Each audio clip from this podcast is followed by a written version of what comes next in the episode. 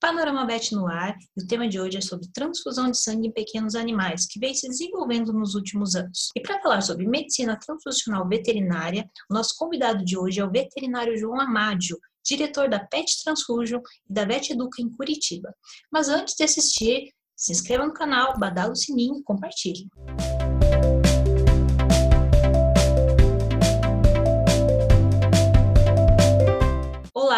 João, seja bem-vindo ao Panorama VET. Oi, tudo bem, Mariana? Tudo bem, Alessandra? Como vai? Olá, João. Tudo ótimo. Um prazer tê-lo aqui conosco.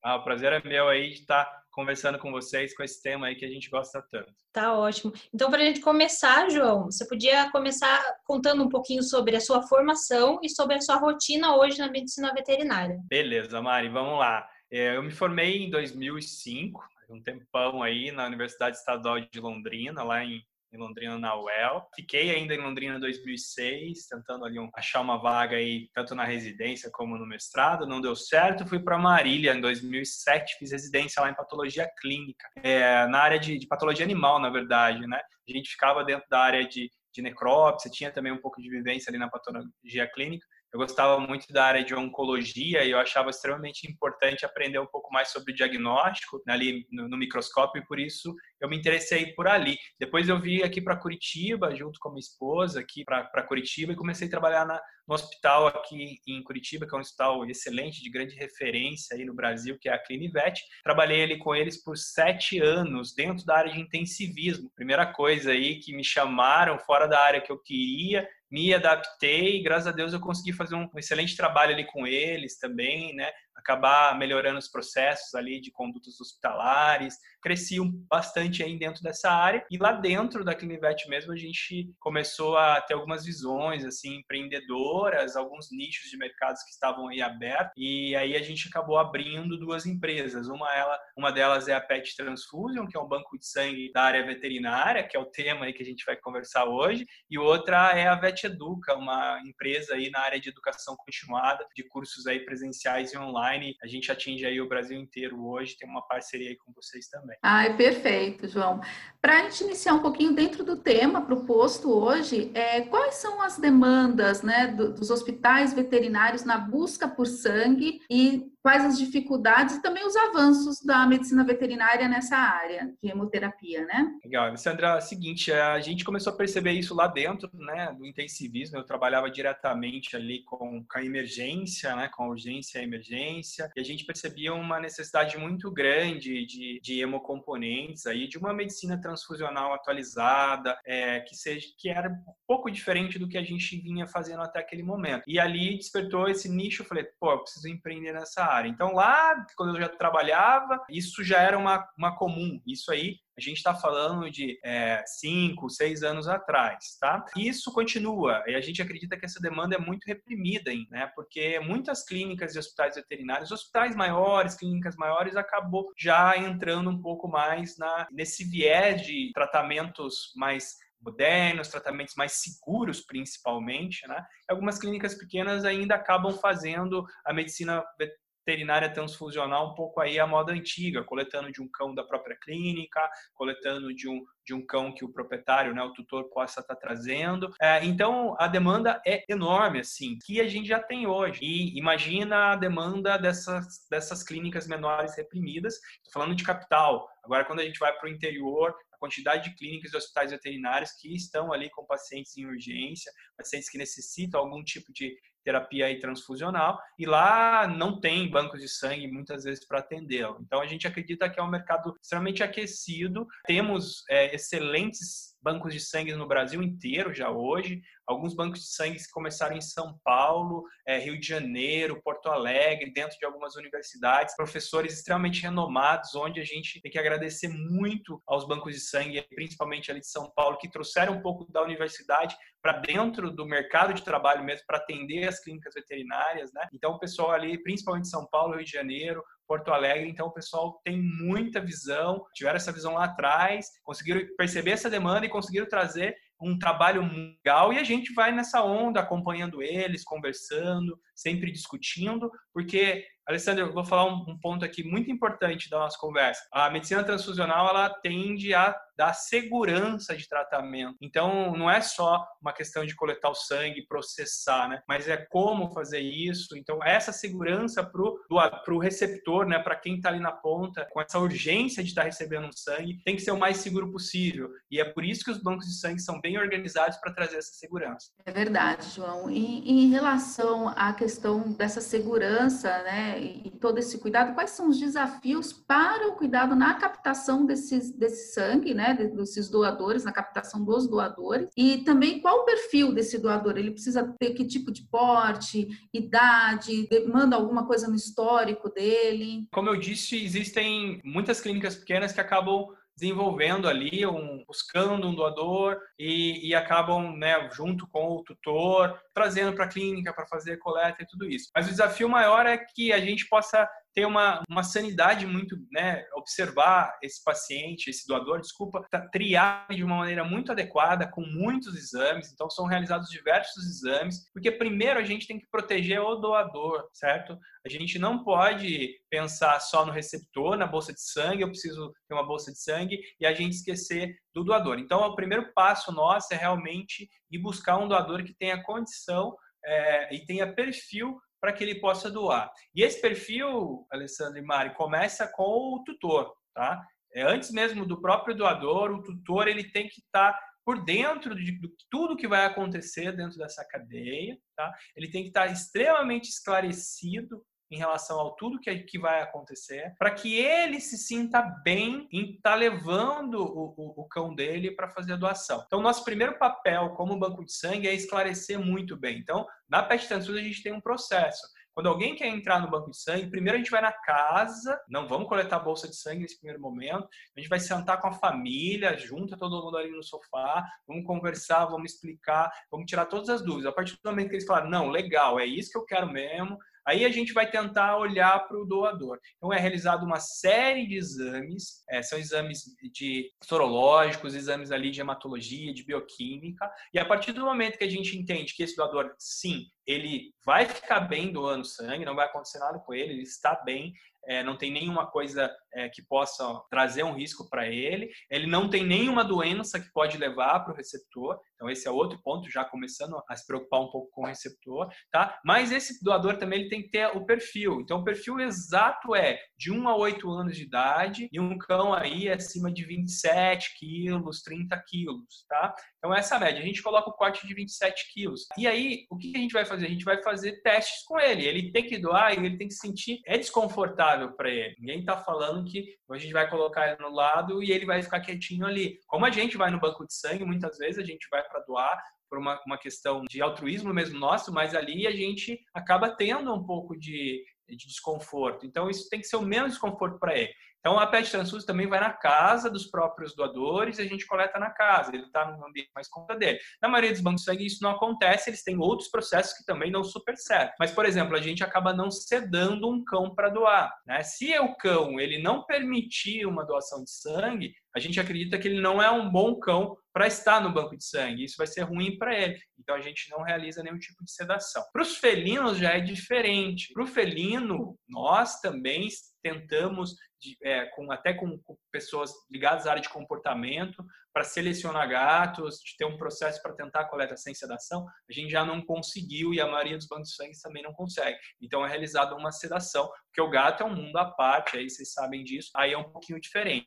Então, assim, é, tem que ser muito seguro para todo mundo. Então, o produtor tem que estar confortável, sabendo o que vai acontecer, sabendo, Alessandro, um ponto muito importante aqui, é sabendo que essa bolsa vai ser vendida para as clínicas e hospitais veterinários. Ele está realizando a doação de sangue, mas essa bolsa vai ser vendida, porque a gente tem todos os custos do próprio banco de sangue. Então, muitas vezes, o, o proprietário precisa saber disso, ele precisa aceitar isso. muitas pessoas não aceitam. Eu estou levando meu cão para doar, como é que você vai vender depois? E acaba não enxergando todos os custos que a gente tem. Só que ele esquece que, por exemplo, na medicina humana, todas as bolsas que ele vai lá doar o sangue dele também são vendidas. Ou o plano de saúde paga, ou o SUS paga. Mas os bancos de sangue são particulares, a maioria deles, e acabam vendendo essas bolsas. Precisa ter tudo isso. Então, esse também é um ponto bem importante de esclarecer aí a população. E quanto tempo, João, leva todo esse, esse desde a captação até a, a decisão, né, de que ah, esse animal é realmente o doador?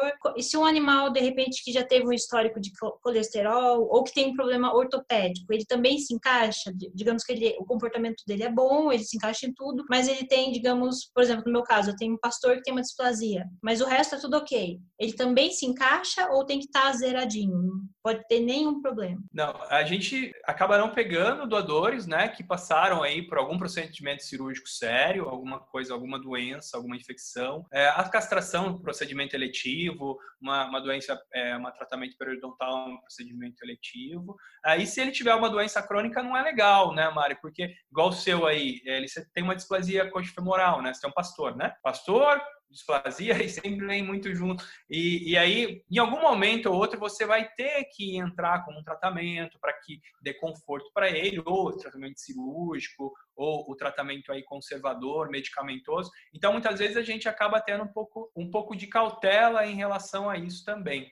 Tá? Então, o paciente, o doador, ele tem que, a gente tenta pensar num doador que não tem uma doença crônica, que não passou por um procedimento cirúrgico sério, não passou por nenhuma doença séria, né? Então, a gente tem que proteger muito ele bem. Então, João, em relação à quantidade de sangue, qual seria a quantidade de sangue ideal para um animal fazer a doação? E após essa doação, quais são os cuidados específicos que esse animal precisará ter? Tá, vamos lá. É, a bolsa de sangue, as bolsas de sangue hoje, vou falar mim, pela minha experiência, que é maior em cães, eu tenho pouca experiência ainda em felinos, a gente está começando esse processo ainda aqui na Pet Transfusio. Todas essas bolsas de sangue, elas são bolsas de sangue humanas tá? Então ela vem lá da medicina humana, a gente vai lá nas, nas fábricas e acaba comprando as bolsas humanas. Por quê? Porque é permitido pela, pelo peso que a gente selecionou acima de 27 quilos, eles doarem a mesma coisa que um humano doa, que o humano doa uma bolsa de 450 ml. Então, é exatamente essa quantidade que a gente vai coletar. Então vai vir uma bolsa com anticoagulante ali dentro, né?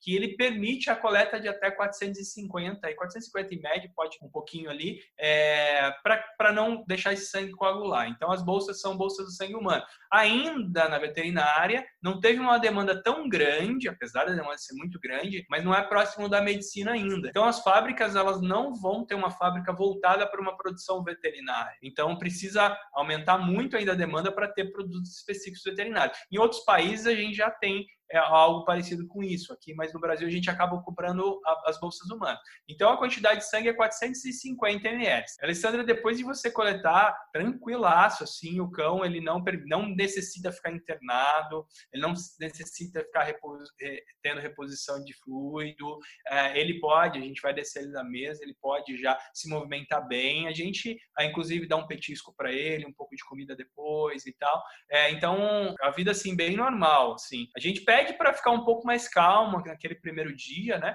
Mas vai falar para um cachorro ficar calmo, né? É, não, a gente só pede, né?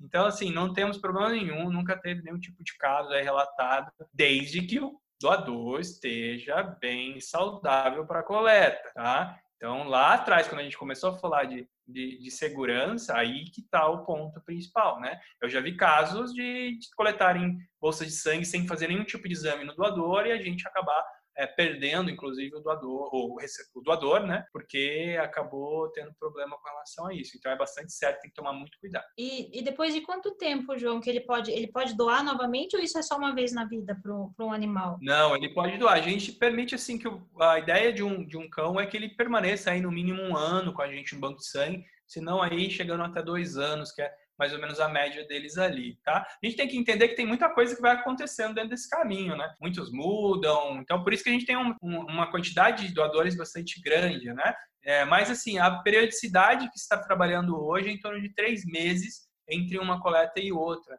Tá? Então, se trabalha em torno de dois a três meses, hoje já está se falando né, em coletas aí de três meses que está sendo praticado. Então, por isso que dá-se um tempo muito grande. Existem alguns exames, alguns trabalhos que falam que um cão é, se ele for bem nutrido com, com, com dietas, assim, né? E hoje a gente, a maioria das ações já consegue dar isso aí para eles, você pode coletar num período até menos que um mês, né? Já existem trabalhos relacionados a isso. Mas isso é, é isso é científico, isso aí é acadêmico, né? Não, não, não, não, quer, não queremos isso, né? A gente quer, quer espaçar o máximo possível para que tudo fique bem aí, para a gente não ter é, malefícios aí para o doador. E em relação a, aos cuidados com essa bolsa, né, com a bolsa de sangue, ela tem que ficar em qual local, por quanto tempo é o máximo e, e a questão também da, da temperatura, né, após essa, essa doação.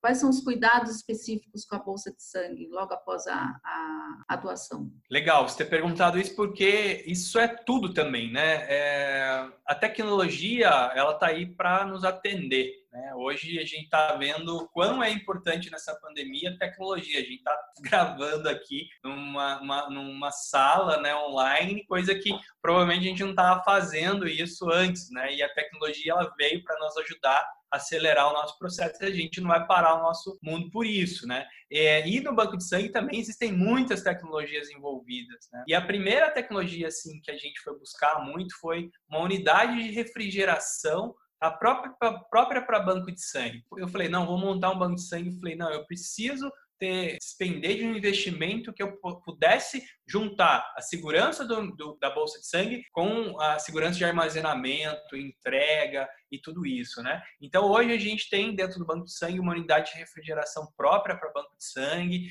que ela mantém uma refrigeração constante ali, 4 graus centígrados, mantém por toda a unidade, não é uma coisa aqui tá 4, ali tá 5, aqui tá 3, entende?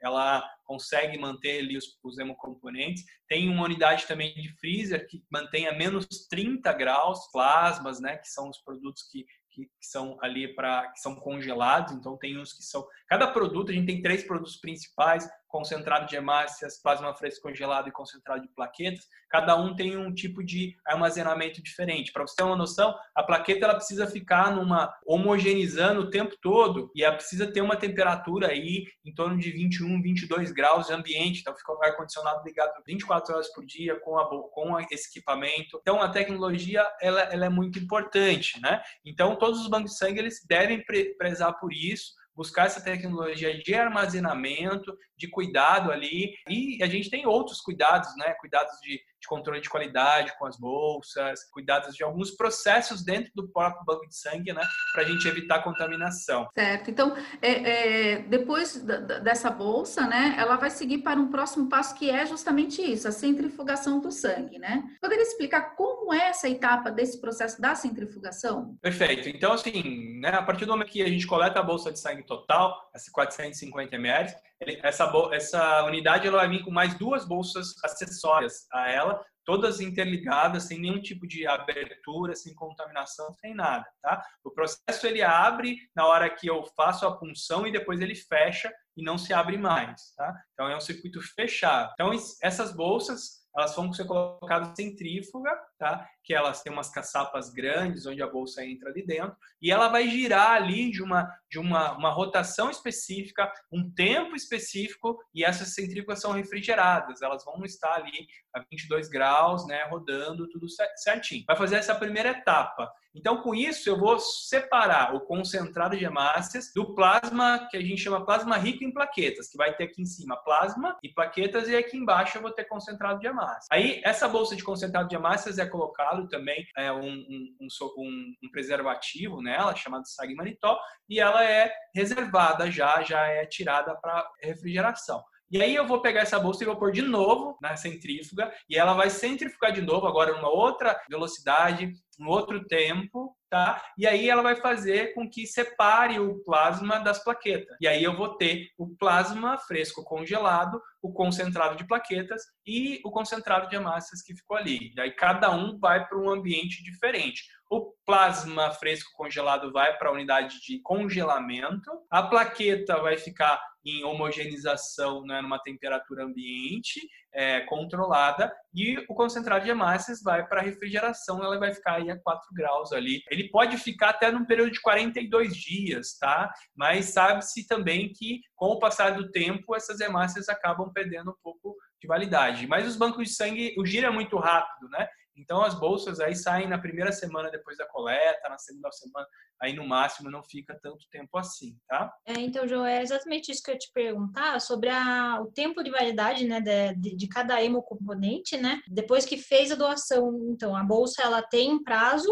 ou ela já vai direto para a separação, né, para centrífuga? Quanto tempo, né, leva? É, você até mencionou, né, a, a validade desse desse material? Ou se cada hemocomponente tem um, um prazo ou não? Cada, cada hemocomponente tem um prazo diferente e as bolsas elas têm que ser separadas e o plasma tem que estar congelado até 8 horas depois da coleta. Tá? Tem que ser muito rápido para manter todos os fatores que tem ali no, no, nas, na, nos produtos do sangue, nos componentes do sangue. Então, por exemplo, os fatores de coagulação, se passar de 8 horas, a gente perde, tá? A plaqueta, ela não pode refrigerar. Então, retomando, concentrado de hemácia, ele tem um, um tempo ali quando a gente usa o preservativo de 42 dias, que é relatado, embora a gente saiba que tem que se usar bem antes disso. O concentrado de plaquetas vai ficar por cinco dias somente nessa unidade, em temperatura controlada ambiente de 21, 22 graus. Se tiver diferença disso, a gente vai perder o produto, tá? E o plasma fresco congelado, ele vai para unidades ali de congelamento. Na medicina humana tem alguns freezers que é menos 80, que ele faz um rápido congelamento. A gente usa o freezer a menos 30, que consegue congelar ali em tempo necessário aí para manter os fatores.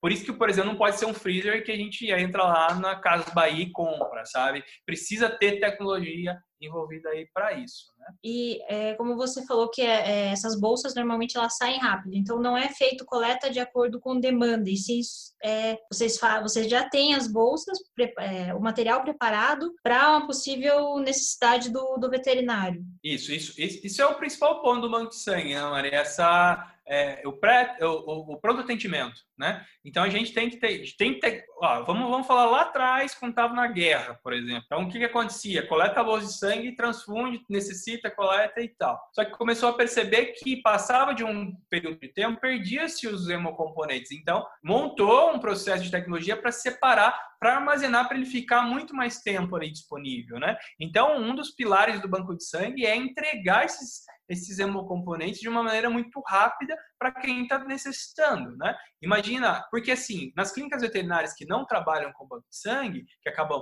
é, optando por fazer coleta própria, então ela tem que parar o que está fazendo, ir atrás de um doador, daí tem que esperar o exame de sangue ficar pronto, se alguns acabam é, é, nem fazendo, né, por essa agilidade, pela urgência, mas imagina fazer todos os, os exames de sangue, e aí depois, o que, que vai acontecer? Vai precisar deslocar uma, duas pessoas, né, duas pessoas não, até mais pessoas para conseguir coletar a bolsa de sangue, tá? Para depois fazer a transfusão. Então demora demais. Se o cara liga no banco de sangue que já fez todo esse trabalho para ele, em 40 minutos, uma hora, a bolsa está na, na, na, clínica dele. Isso por quê? Porque tem trânsito envolvido. Daqui a pouco a gente está indo de drone aí. Eu acho que, que o processo vai ser mais rápido, né? Mas porque a bolsa está pronta ali. Então, o veterinário está no meio de uma cirurgia, começou a ter sangramento e precisa do hemocomponente, é só ligar que ele entrega. Então, por isso que tem toda essa tecnologia de armazenamento. Certo.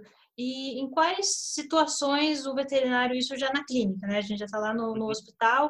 Em quais situações, normalmente, né? Você pode citar algumas, ele vai precisar de uma transfusão de algo, igual você mencionou, na cirurgia, algo, uma emergência, né? Se você pudesse citar uhum. em algumas situações. A, a, principal saída, assim, das bolsas de sangue é o concentrado de hemácias, porque é, tem muita relação com a anemia, né? Então, quando o, o, veterinário acaba puxando lá o exame de sangue e olhando se o paciente está anêmico, poxa, ele vai pensar, eu preciso de fazer uma transfusão sanguínea. Então, anemia é um principal gatilho, né, que, que acaba a, a, levando a, a uma transfusão sanguínea. Então, as anemias a gente tem inúmeras. A gente, por exemplo, doença renal crônica, é, o paciente acaba perdendo a capacidade, né, por um, pelo hormônio eritropoetina de produzir hemácias, e ele tem necessidade de de realizar transfusão sanguínea em algum momento da vida dele, se não cronicamente, várias vezes. É um paciente que foi atropelado, aí entrando nas urgências, levou uma mordedura, teve algum vaso rompido. É, pacientes oncológicos, é muito comum, é, pacientes com, com, com hemangiosarcomas, por exemplo, ruptura esplênica, é, outras situações, outros cânceres, porque o câncer ele acaba tendo um consumo muito grande, né? Então isso a gente está falando aí de hemácias. Quando a gente vai para plasma, plasma tem os fatores de coagulação coagulação. Esse é o principal sentido de transfusão dele. Então, quando a gente vai falar de pacientes sépticos, pacientes com infecção, a quantidade, por exemplo, de piometras, né, de, de infecções uterinas que a gente tem na rotina clínica, né? Então, assim, é muito comum isso. Então, tem muita infecção, muito problema de coagulação relacionado a isso. As plaquetas, doenças hemoparasitárias, como por exemplo a erliquiose, é, aqui no, no, no, no, Curitiba mesmo que a gente está, já tem uma, uma, incidência um pouco menor, mas se for lá para Londrina, para outros locais, a quantidade de pacientes que têm essa doença é muito grande, então necessita-se muito desse produto. Né? Então, são diversas situações que levam à busca pelos hemocomponentes, mas o que é importante, a gente tem né, palestras, faz aulas sobre isso, tentando, principalmente para estudantes de medicina veterinária, esse é o né, uma, uma, uma, briga interna minha de tentar levar o estudante de medicina veterinária essa base é, dessas situações para conseguir fazer com que ele saia da universidade tendo uma capacidade de decisão melhor, então, é, não adianta só saber quem vai, qual produto, mas se o paciente realmente está no melhor momento para receber transfusão. Porque se eu acabar colocando uma bolsa de sangue em um paciente que muitas vezes não tem essa necessidade, eu estou colocando um risco muito grande de reações, existem diversas reações. Então, assim, a gente tem que pensar muito bem se a transfusão tem que ser feita ou não. Apesar de ter uma empresa, apesar de viver vendendo bolsa de sangue, a minha recomendação é transfunda assim, quando tiver que transfundir mesmo. Não vai sair no transfusão. Então, o nosso papel também do banco de sangue é orientar. Então, a maioria das vezes que, os, que as pessoas entram em contato pedindo bolsa de sangue, a gente sempre vai trocar uma ideia, vai conversar, mas o que está acontecendo, o que, que tem seu paciente, como que ele é, qual a idade que ele é, para a gente tentar realmente saber se realmente é importante ele ser transfundido e qual o hemocomponente que ele deve ser transfundido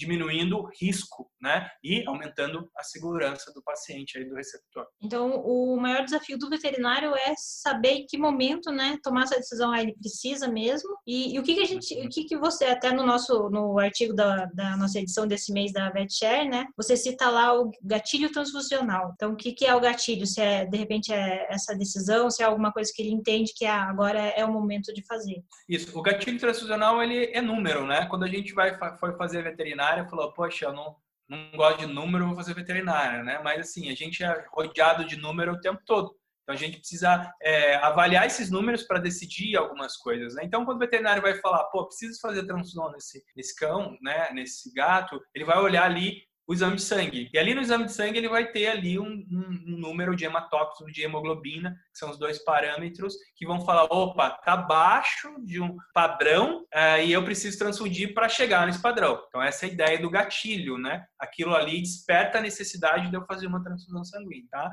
Mas a gente começou, começando a estudar isso muito na medicina humana, tem muito trabalho falando sobre isso, a gente percebe que o gatilho, o número, ele é importante, tá? Mas que existem diversos trabalhos que falam que pacientes que, que ficaram, né, é, médicos que transfundiram pacientes pelo gatilho, eles acabaram levando muitas vezes mais é, mal para aquele paciente do que bem. É, por quê? Porque eles acabaram entendendo que só o número foi importante. Então, assim, eles não pensaram, por exemplo, que um humano de 20 anos de idade é diferente de um humano de 70 anos. Um humano de 70 anos, ele precisa muitas vezes se beneficiar mais cedo de uma transfusão, ser mais liberal, e um humano de 20 anos, ele precisa ser mais agressivo, ele tem que receber transfusão antes, né? É, então, assim, é, é muito importante que a gente acaba pensando um pouco sobre isso, tá? Então, assim, quando a gente vai transportar isso para medicina veterinária, o gatilho só, por si só, por ser um número, né? Ele tem que ser importante, ele tem que ser analisado, isso a gente tem na literatura,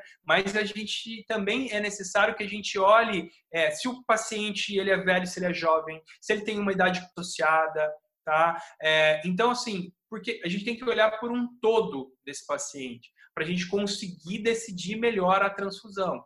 Cada paciente, e na veterinária a gente tem, é muito heterogêneo, né? A gente tem raças diferentes. Eu mesmo tenho um dog alemão que está lá, acabei de castrar ele essa semana, já mexeu nos pontos, é um bobalhão, brincalhão. É, então, assim, é, é diferente aquele, né, muito forte, ele consegue, se ele, por exemplo, tivesse necessidade de uma transfusão sanguínea, ele tem mecanismos de compensação para essa baixa de de hemoglobina, né, dessa baixa de entrega de oxigênio. Então, assim, os pacientes mais jovens se beneficiam, né, é, de uma transfusão um pouco mais tardia, né? Os pacientes mais velhos precisam transfundir bem antes, né? Porque eles não têm esses mecanismos de compensação, né? Então tem que tomar um pouco cuidado com isso, do gatilho, mas tem que sempre ver o paciente como um todo. A gente tem tem cursos palestras sobre isso aí e é bem importante aí do pessoal assistir, né, essas informações para tomar a melhor decisão. Ah, perfeito, João.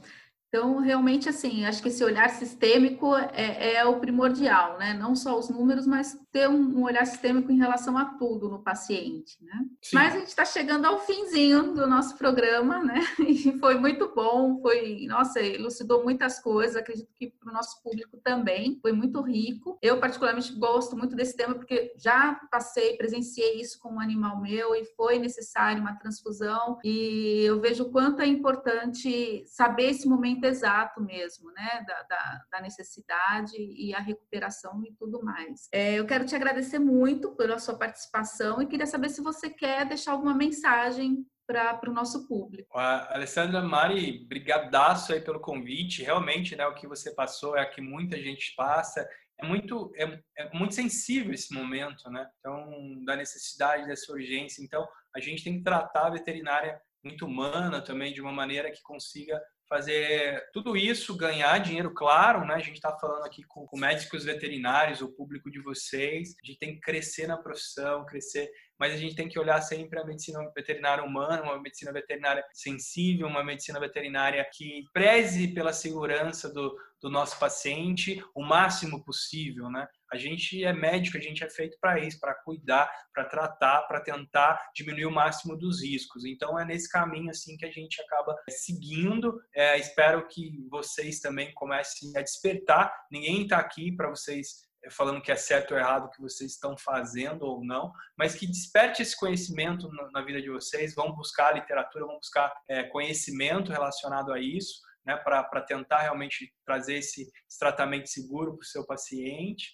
né, é, e sempre evolua aí. É uma veterinária segura, eu acho que é isso que a gente precisa. Tá ótimo, João. A gente agradece mais uma vez. Você é sempre convidado aqui para falar sobre diversos temas, né, na medicina veterinária, também sobre os cursos na Vet Educa, né, que são ótimos. E é isso, né, Ale? A gente está muito Sim, feliz. Com certeza. Bom, muito feliz com a Bom, sua participação. Pode... Foi ótimo posso contribuir de alguma forma aí com vocês. E eu fico sempre disponível aí, Mari, Alessandra, qualquer coisa que vocês precisarem aí, sabe que a corrida, né, a Mari conhece um pouco mais da minha rotina aí, né, sabe da, da organização, da empresa, do crescimento aí dos últimos do último ano, então tá sempre muito complicado. A gente até, né, Mari, fala, pô, não consegui, mas já resolvemos de um outro jeito. Mas no final a gente resolve e consegue entregar aí o máximo de conhecimento para vocês. E a gente também agradece muito a parceria de vocês. Está sendo bem legal ter né, uma, uma empresa uma, que está crescendo, que está indo pelo mesmo caminho que a gente.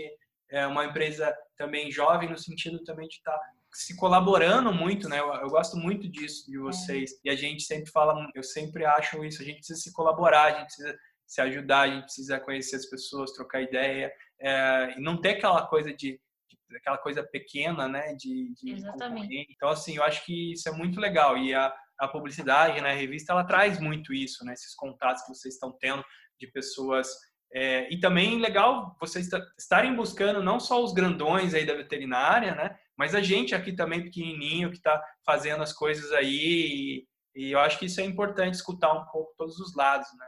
ah, legal. não, tem que ouvir todo mundo, né? Porque os pequenininhos acabam sendo em maior número, né? Grandões é verdade. E com conhecimento é excelente. Então, é qualidade, tá conhecimento de qualidade. Exatamente. É aquela questão de compartilhar conhecimento e você está perto dos estudantes, que são o futuro, né? Então, a gente tem que estar tá perto do presente e do futuro ao mesmo tempo. Olha para você ver, o simpósio que a gente vai ter agora de felinos esse final de semana, né? A gente está com 14 mil inscritos. A uhum. gente tem 76% deles são estudantes. Então, é, é muita gente aí é, né, nessa área. Então, é o nosso foco mesmo. E a gente só alinhar aí essa, essa divulgação aí e isso que vai bem. Daí eu acho que a, a Chay já chamou, né, para quando sair o panorama para a gente jogar na, no nosso mailing aí também, no nosso, nosso é. público, nossa base. A gente tá trocando figurinha já sobre isso.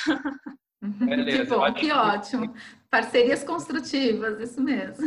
Com certeza. Obrigada. Obrigada Ju. mais uma vez, João. Eu é um prazer enorme te conhecer, viu? Uma simpatia. Prazer. Depois vamos tomar um café junto aí quando puder. Com certeza. É verdade, ah, eu não vier para Curitiba. É. Logo, logo. Deixa eu só amenizar essa situação nossa, mas logo, logo eu vou estar aí com vocês. Você não está aqui em Curitiba? Você não era aqui? Como que... Não, eu sou de São Paulo, mas estou morando há três anos no Rio. Ah, você está no Rio. Estou no Rio. Também segue o convite. Quando vir para cá, é só avisar. Vamos sim. Tchau, tchau. Então. Tá bom, tchau. tchau.